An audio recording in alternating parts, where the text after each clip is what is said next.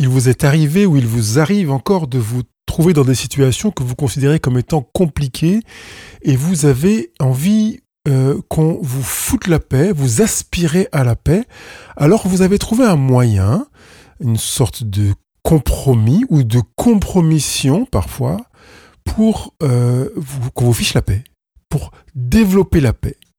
Et je vais utiliser l'image de la signature d'un contrat pour tourner un film aujourd'hui pour bien expliquer l'impact, le sens euh, qui se cache derrière le fait d'accepter un contrat alors que vous ne voulez pas jouer le rôle qui est décrit dans le contrat et que vous trouverez plus facile finalement de vous retrouver dans des situations où on vous fichera la paix ou plutôt où vous créerez la paix ou plutôt vous vous alignerez avec vous-même.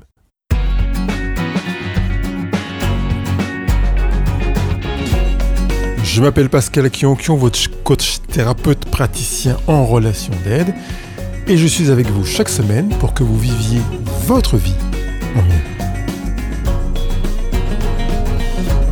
Bonjour les heureux, bonjour les heureuses. J'ai senti que j'avais besoin d'insister sur votre vie, ça s'est entendu dans ce que j'ai formulé. Et c'est vraiment important pour moi pour que vous puissiez intégrer que c'est votre vie, c'est pas la vie de quelqu'un d'autre. Vous n'allez pas changer de vie, vous allez changer votre vie pour vivre votre propre vie. Il n'est pas question d'une démission, mais bien l'inverse, d'une prise de responsabilité. On va le voir dans le podcast d'aujourd'hui. Je veux la paix. Vous voulez la paix? Bienvenue si c'est le cas, parce que c'est vraiment ce euh, que je voudrais promouvoir. Et si vous n'avez même pas conscience de vouloir la paix, eh bien, je voudrais que vous puissiez développer cette aspiration. Mais attention, c'est pas à tout prix. Euh, si j'aborde ce sujet aujourd'hui, c'est parce que j'ai eu dans la même semaine deux situations, deux personnes que j'accompagne, dans lesquelles ça a émergé. Et je me dis que quand c'est le cas, je veux le, récupérer, l'accueillir comme un signe et utiliser ce qui me vient pendant les accompagnements pour aider ceux et celles qui ne sont pas accompagnés par moi pour l'instant et qui pourraient être euh, confrontés à des situations se rapprochant de celles qui ont été vécues. Alors évidemment, pour qu'on ne puisse pas reconnaître les situations de vie, je vais changer les noms ou les prénoms si j'en utilise, je vais changer les sexes ou les situations, mais vous allez, euh, pour ceux qui sont concernés, notamment ces deux personnes, reconnaître des éléments que nous avons partagés pendant l'accompagnement de cette semaine. Je voudrais Profitez de ce que je viens de vous dire pour vous dire que je suis à l'écoute de vos questions. Si vous me posez des questions dans les commentaires ou même en off, sur Messenger, euh, Instagram ou d'autres, parce que vous voulez que j'aborde un sujet, je me ferai un plaisir de l'aborder, évidemment. Hein. C'est pour moi euh, une volonté d'être à votre service que de proposer ces podcasts, vous l'avez compris. Vous avez du contenu gratuit à votre disposition et je veux être à votre écoute. Dans l'introduction, je vous ai dit que j'allais utiliser l'image du cinéma parce que je trouve qu'elle est assez parlante pour euh, aborder le sujet d'aujourd'hui. Euh, quand quelqu'un euh, veut devenir acteur de cinéma, il passe des castings, on lui propose des scénarios, et il va lire pas les scénarios, et au fil des castings, si un jour il est pris pour un rôle, on va lui proposer le projet en lui présentant le projet, il aura un teaser, c'est un résumé du film qui est en projet, et puis on va lui présenter aussi un teaser spécifique pour son rôle, dans lequel il va comprendre les tenants et les aboutissants du personnage qu'on lui demandera de jouer. il va euh, comprendre les relations, les interactions qu'il aura avec les différents autres personnages de la fiction ou du, biopic, c'est un biopic, une retranscription d'un fait réel.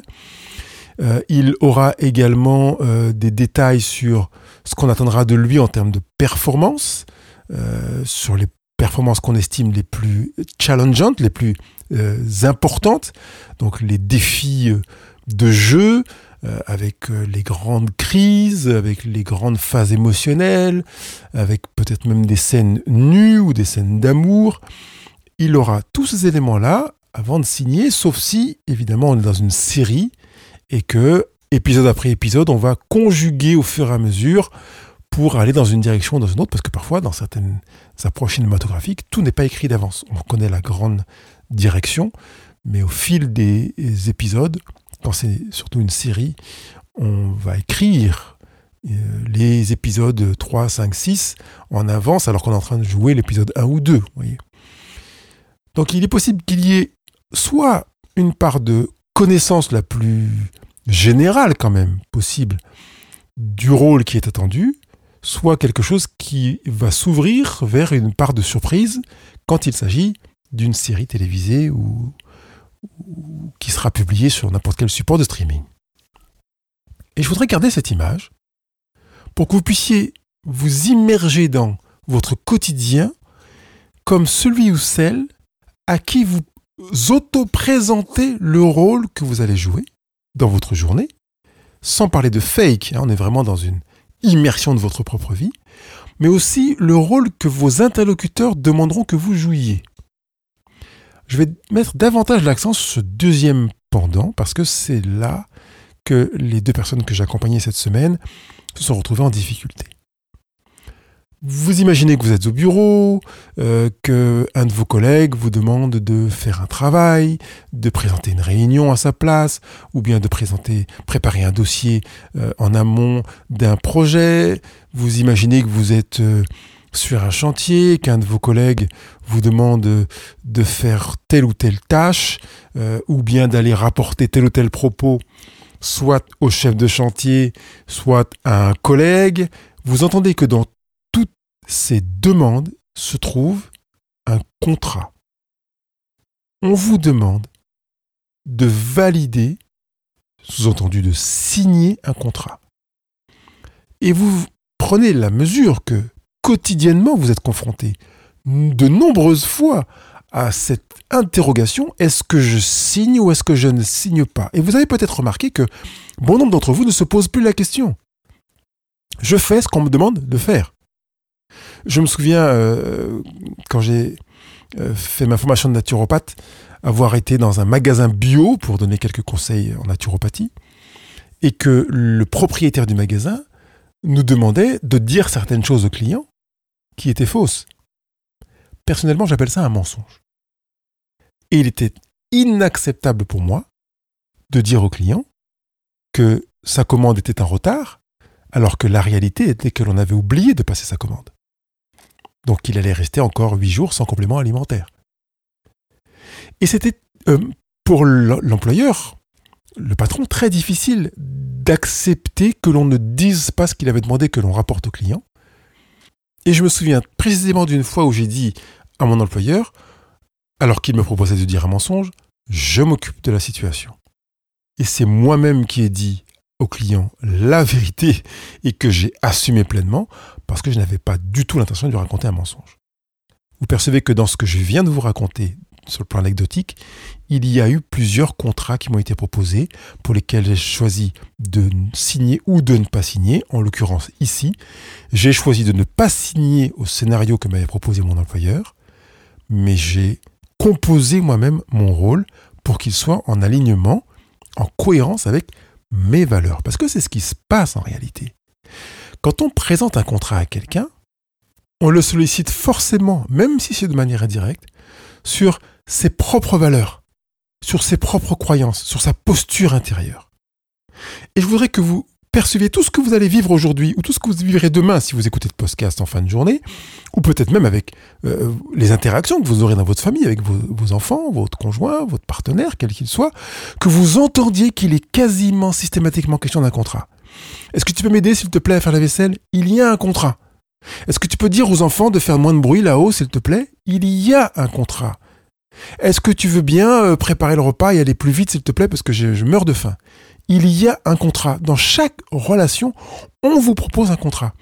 Où en êtes-vous vous-même dans votre euh, posture en relation avec vos propres valeurs, votre vision de la vie, votre vision de la relation humaine et votre aptitude à vous engager dans ce que vous propose quelqu'un? Ce qui se joue et qui est difficile à appréhender, c'est souvent la préoccupation qui consiste à plaire. On veut plaire, parce qu'on considère qu'on a besoin de plaire, parce qu'on a besoin en fait d'amour. Je voudrais juste profiter pour ouvrir une parenthèse, comme je l'ai évoqué cette semaine avec les deux personnes que j'ai accompagnées, sur le fait que quand on confond un besoin et un moyen, on se trompe et ça nous conduit à commettre davantage d'erreurs. Si vous voulez approfondir ce sujet, je suis à votre écoute. Mais s'il vous plaît, ne confondez pas un besoin et un moyen. Être aimé est un besoin, plaire est un moyen pour être aimé. Pour avoir l'impression d'être aimé. Vous avez besoin d'être aimé. Ou vous avez besoin de plaire. Répondez clairement à cette question. J'ai quand même donné pas mal d'éléments pour que vous puissiez euh, clarifier ce point. Quand on a la conviction du besoin de plaire pour être aimé, on va viser, je dirais, miser sur les apparences. Et par conséquent, on va faire le nécessaire pour payer, parce qu'on a compris que plaire demande de payer euh, pour recevoir, d'investir pour déclencher la satisfaction chez l'autre qui nous sera offerte et qui va nourrir, euh, venir répondre à ce qu'on a considéré comme étant un besoin de plaire.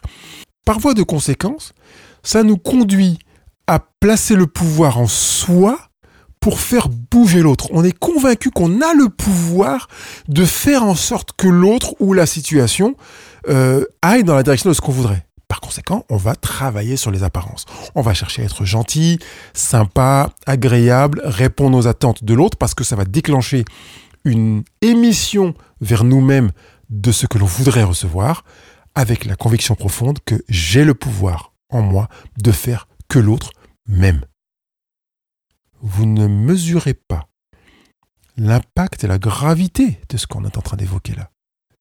Vous n'avez pas le pouvoir de faire en sorte que les autres vous aiment.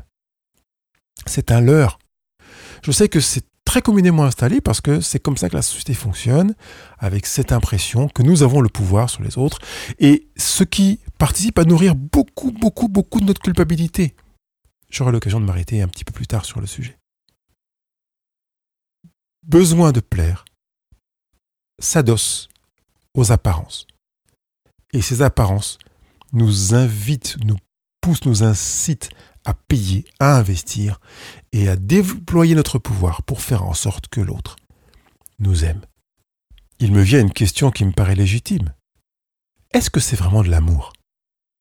Et puis, au demeurant, est-ce qu'au travail, mes collègues sont censés m'aimer? Mon patron est censé m'aimer? Est-ce que mon voisin est censé m'aimer? Je laisse cette question en suspens pour vous donner matière à réfléchir. La deuxième démarche qui consiste à avoir besoin d'être aimé et non pas besoin de plaire, nous amène à quelque chose de plus profond, de plus installé, et nous conduit davantage vers, au lieu de nous diriger vers les apparences, vers une relation gratuite qui va se travailler sur le fond au lieu d'investir ou de payer pour recevoir, d'investir pour déclencher l'attitude de l'autre, puisque c'est gratuit, on a conscience de ne rien avoir à faire. Je n'ai rien à faire pour être aimé. Alors que dans besoin de plaire, j'ai à faire pour plaire. Il faut que je corresponde à ce que l'autre aime pour qu'il manifeste quelque chose qui euh, valide que je lui plais dans l'amour, n'ayant rien à faire pour plaire, je replace le pouvoir en l'autre, je considère qu'il est libre de m'aimer ou de ne pas m'aimer. J'ai donc le courage de ne pas être aimé. J'ai conscience qu'en quelques minutes, j'ai peut-être soulevé une montagne. Et si vous avez besoin de travailler sur cette réalité, parce que vous avez euh, euh, conscience, oui, de, d'être dans, ce marchandage. Vous avez le sentiment d'être aimé parce que vous avez cherché à plaire et que finalement vous vous euh, interrogez parce que vous réalisez que ce n'est peut-être pas vraiment de l'amour. Ben oui, parce que quand vous avez acheté, est-ce que c'est de l'amour? En fait, l'amour ne s'achète pas. Par conséquent, vous savez que ce n'est pas de l'amour. Qu'est-ce que cela peut-il donc être? Mince. Vous avez cherché à plaire pour recevoir de l'amour et vous vous rendez compte que ce n'est pas de l'amour. Qu'est-ce donc que vous avez reçu Par contre, si vous avez veillé à répondre à votre besoin d'être aimé gratuitement, sans rien faire, et que vous avez considéré que le pouvoir est entre les mains de l'autre et pas dans vos mains à vous, qu'il est libre de vous aimer ou et de ne pas vous aimer, vous êtes en paix, vous êtes serein. Et cela aura comme conséquence que vous ne signerez pas tous les rôles qui vous seront proposés. Parce qu'en réalité, si vous signez au rôle qui ne vous correspondent pas, qui ne correspondent pas à vos valeurs, c'est que vous êtes dans cette démarche qui consiste à avoir besoin de plaire. Et je rappelle que ce n'est pas un besoin. Ce que cache ce besoin apparent de plaire, c'est d'être aimé, d'exister, le besoin d'être valorisé. Là, on est dans un besoin. Mais plaire n'est pas un besoin. Plaire, c'est un désir, une envie. D'ailleurs, vous avez remarqué que une envie ou un désir peut aller et venir, comme la météo. Il fait chaud, il fait froid, il fait humide, il fait tiède, il fait chaud, il pleut, il neige, il fait soleil, etc. Vous avez remarqué qu'on est dans quelque chose d'éphémère. Le besoin d'être aimé, comme il est profond, il est inscrit au fond de nous, il est stable. Je ne croiserai personne jusqu'à la fin de mes jours qui me dira je n'ai plus besoin d'être aimé, ni par moi ni par quelqu'un d'autre. Il s'agit réellement d'un besoin, comme quelqu'un qui me dirait je n'ai plus besoin de dormir. Il s'agit réellement d'un besoin. Alors que plaire, ce n'est pas le cas. Quand on cherche à plaire, on est dans la compromission, on est dans le marchandage, et on se prédispose à signer pour des contrats qui ne nous correspondent pas. Alors que quand on a besoin d'être aimé, on ne signera que quand on s'est égocentré et on signera pour des rôles qui nous ressemblent, qui nous révèlent, qui correspondent à nous, qui soulignent nos propres valeurs, qui collent à nos croyances. Alors que quand on cherche à plaire, on signera à des choses qui permettent à la personne à qui on, veut plaire d'être satisfaite, qui collent à ce que la personne voudrait, à ses propres désirs, à ses aspirations. Et on se sera oublié soi-même, et on l'aura fait généralement parce qu'on se dit que si je m'oublie et que je mets la priorité sur l'autre, il m'aimera davantage. C'est faux. C'est faux. C'est vraiment faux. Pour répondre à votre besoin d'être aimé, vous avez à placer la priorité sur votre égocentrisme. Si vous sentez en vous une réticence ou une difficulté avec le mot égocentrique, soyez égocentrique. Écoutez le podcast qui s'intitule Soyez égocentrique et vous comprendrez de quoi il est question. Parce que l'égocentrisme est une position saine, d'équilibre, de, bien-être profond, d'assise je prendrai deux situations pour illustrer ce qu'on est en train d'aborder aujourd'hui. Une amie a demandé que je mente à son conjoint en disant qu'elle était chez moi alors qu'elle sortait avec un autre gars. C'est la première situation. Qu'est-ce que je fais? Est-ce que je signe au rôle en disant à mon ami, bon ok, euh, je suis pas à l'aise avec ça, ça me, gêne, mais euh, écoute, euh, ouais, c'est pour toi, et comme tu es mon ami, je le ferai entendez qu'il y a là une volonté de plaire. Je le ferai pour continuer à conserver ton amitié. Je le ferai parce que j'ai conscience que si je te dis non, tu m'aimeras moins. C'est comme ça que je l'interprète. Alors que si je suis dans le besoin d'être aimé, pour qui je suis, avec mes valeurs et ma propre identité, je dirais à mon ami, tu sais que dans mes valeurs, ce n'est pas acceptable de mentir. Je ne peux donc pas jouer le rôle que tu me demandes et je ne signerai pas le contrat. Ouais, mais si tu me lâches, qu'est-ce que je vais faire? Te rends compte? Si mon mec il est au courant? Mais écoute, je pense qu'il est préférable que tu assumes ton choix. Finalement, dans cette démarche, vous entendez que je ne vais pas jouer un rôle en distorsion avec moi-même et je vais rester dans l'alignement, même si je sens qu'il y a un éventuel enjeu sur notre amitié. Mais dans la balance, je ne mettrai pas l'amitié ou ma fidélité, euh, le mensonge ou la volonté d'être aimé. Non. C'est l'égocentrisme qui pèsera le plus dans la balance. Par conséquent, il sera hors de question pour moi d'aller dans une direction qui correspond de loin à ce que je veux, à ce qui me ressemble, à ce qui me révèle dans qui je suis, à ce qui souligne mes valeurs ou mes croyances. Deuxième situation, mes parents veulent qu'on passe les vacances ensemble. On est au mois de janvier, l'été approche et les propositions sont claires. On a vu une maison qu'on pourrait louer à tel endroit. Viens avec les enfants et ta femme, on pourra passer une semaine ensemble, ce sera génial. Seulement, au fond de moi, je sens que c'est difficile. Je n'ai pas envie, vraiment, si je m'interroge, de passer une semaine avec mes parents. J'ai perçu que j'ai un seuil de tolérance de 4 jours et que euh, je suis mal à l'aise à l'idée de passer une semaine avec mes parents, donc de signer ce contrat. Qu'est-ce que je fais? Avant de répondre, je précise juste qu'il s'agit d'une situation que j'ai inventée en la greffant sur les réalités que j'ai entendues cette semaine avec deux personnes que j'accompagne. Je ferme la parenthèse. Est-ce que je choisis de signer ou non? Difficile pour certaines personnes d'entre nous. Euh, en tant que Pascal, pour moi, c'est très très simple. Mais c'est parce que je me suis égocentré, que j'ai identifié mes valeurs, mes croyances, que j'ai choisi de ne vivre que ce qui me révèle, que ce qui me ressemble. Et que j'ai refusé de signer à quelque chose qui serait en distorsion d'avec moi-même, qui m'amènerait à me travestir finalement. Dans ce podcast, je veux me centrer sur vous. Si c'est une situation qui vous paraît inextricable, c'est parce que vous n'avez pas pris le temps de vous égocentrer. Écoutez le podcast, soyez égocentrique. Une fois que les choses auront été clarifiées, ce sera beaucoup plus simple pour vous. Mes parents veulent qu'on passe une semaine de vacances ensemble, je sens que mon seuil de tolérance est avec eux de 4 jours. Vous entendez que je me suis égocentré pour identifier mon seuil de tolérance de 4 jours. Ça veut dire que quand on arrive au quatrième jour, je sens que j'ai besoin d'air, j'ai besoin de couper, de ne plus être avec eux parce que j'ai de la difficulté à les supporter. Certaines personnes me disent que leur seuil de tolérance est de 3 heures. D'autres me disent qu'il est de 10, 15, 3 semaines. Chacun a un seuil de tolérance différent.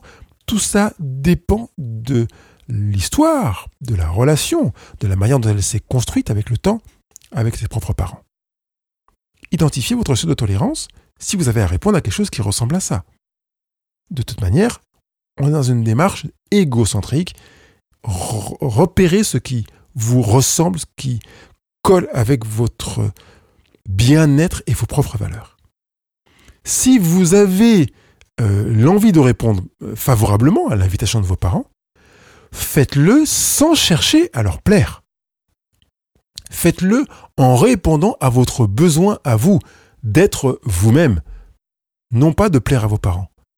Il va de soi qu'une des conséquences que je voudrais voir poindre à l'horizon est que vous puissiez répondre sans aucune culpabilité.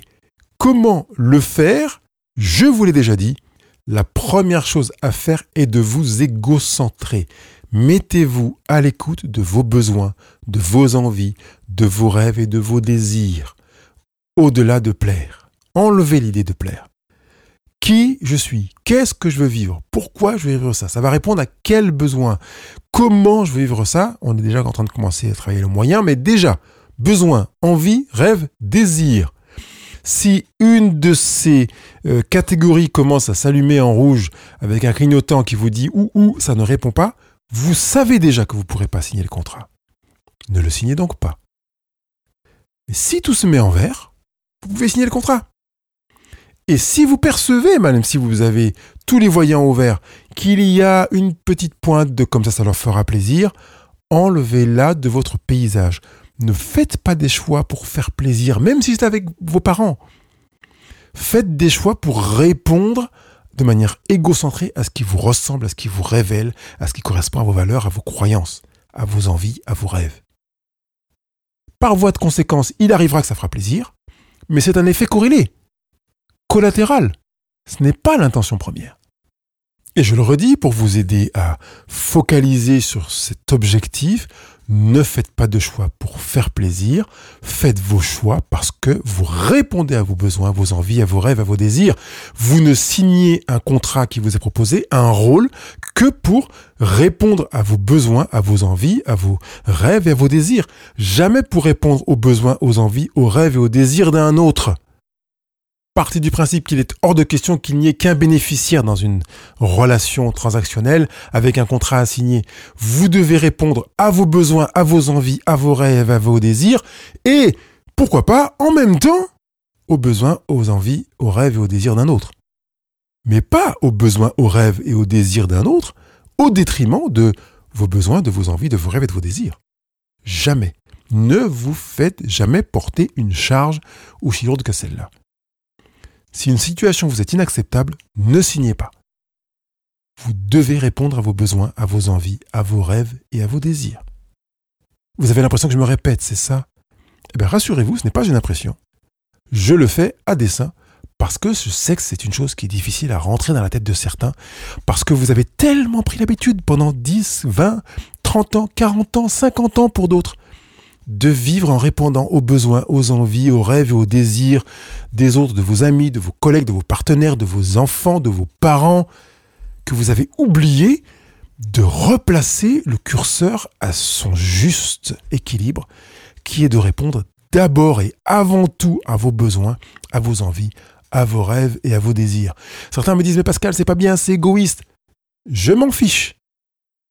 S'il est difficile pour vous de le vivre ainsi, je vous renvoie à écouter Soyez égocentrique. Si besoin, écoutez l'autre podcast qui s'intitule Soyez égoïste.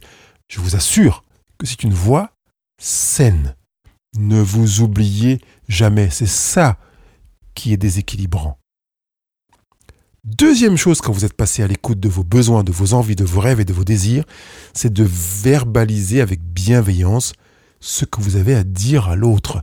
Je reprends l'exemple des parents qui veulent passer une semaine de vacances avec moi, ma famille. Qu'est-ce que je vais leur dire?